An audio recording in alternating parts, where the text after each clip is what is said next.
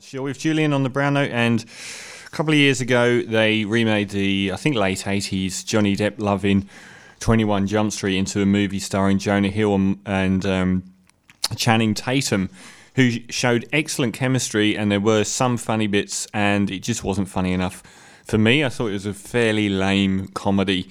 Um, but it was very successful. It did have some good jokes in it. Just not. It's like so many comedies the amount of times you laugh out loud is, uh, you know, 5% of the movie. And a lot of it got lost in the story. And they were at college, at sc- high school, um, pretending to be uh, students, but they were really undercover drug agents and so on.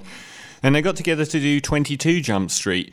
Uh, I had no intention of watching it and left thinking it's probably the best comedy I've seen this year. It's probably one of the most meta films of all time it is so reverential and self-referential.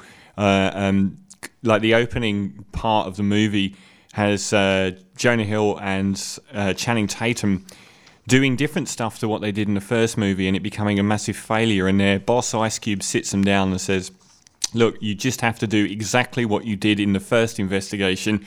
And they play on this throughout the whole movie, the notion that they are going to make another investigation exactly the same as the first investigation, but this time they're going to have twice as much money because obviously they'll make twice as much back. And they constantly riff on the notion of a studio being so uninspired and just copying the first thing but making the budget twice as, twice as big. And that's one of about 100 different elements where they refer to the whole process of filmmaking and making a sequel and how lame it is. But it isn't lame, it's a much, much better film than the first one. This time they go back to college and they're undercover agents searching for the local school drug dealer um, who's selling a new drug called Wi Fi, spelt differently to Wi Fi, but leads to humorous puns along the lines of uh, there's Wi Fi throughout campus and so on, like that. Um, the story doesn't matter. It is actually quite a decent story this time around. Um, basically, Jonah Hill he goes off and meets um, a chick and they get together and he's sort of in with that crowd, uh, which uh, is the intellectual arty crowd, and some of the put downs, particularly Jonah Hill's slam improv poetry session, are delightful. And Channing Tatum meets his um, best friend forever, uh, virtually an identical kit copy of himself, and he plays a very, very mentally challenged young man who's banging to football and drinking beer out of buckets and the likes, and fits right into the whole football crowd at college. And he's actually a really talented footballer. Uh, so he goes off with that crowd in their fraternity houses, having wild parties, and Jonah's sort of they riff on the whole idea of them being in a relationship and investigating other people and so on.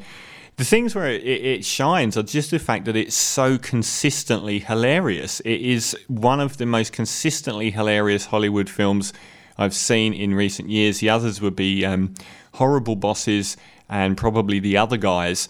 Um, and even The Other Guys, which was hysterical often, uh, wasn't as funny as this. Horrible Bosses was up until a point um, where it sort of started letting story take over. And they're making a sequel, and that was a great comedy as well. This one peppers it throughout the film.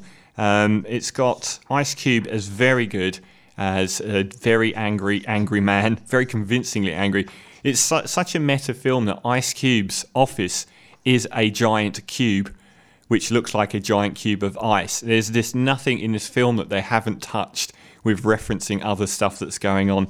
Um, it is incredibly funny. The interplay between Jonah Hill and Channing Tatum is spectacular. It's got an end credit sequence that is deserving of an award on its own, where they go through the next 20 or so permutations of sequels, uh, visiting just about every kind of educational establishment that they could possibly get police into, chef schools, even video games. It's very, very funny.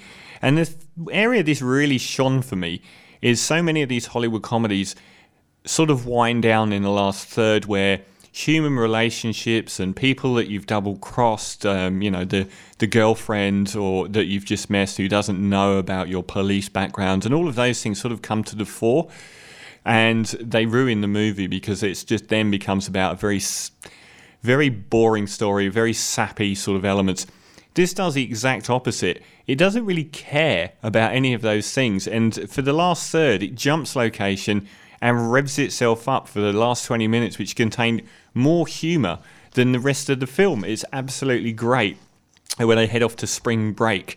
Uh, and it's very, very funny. I'm trying to find the name of the lady, and I haven't actually, I haven't managed to print that bit off. But the um, the roommate of uh, Jonah Hill's girlfriend in it, who's a very, very angry woman who is extremely funny. Um, I wish I wish I knew what her name was as an actress, but she and Jonah Hill have possibly the funniest fight sequence I've ever seen towards the end of the film.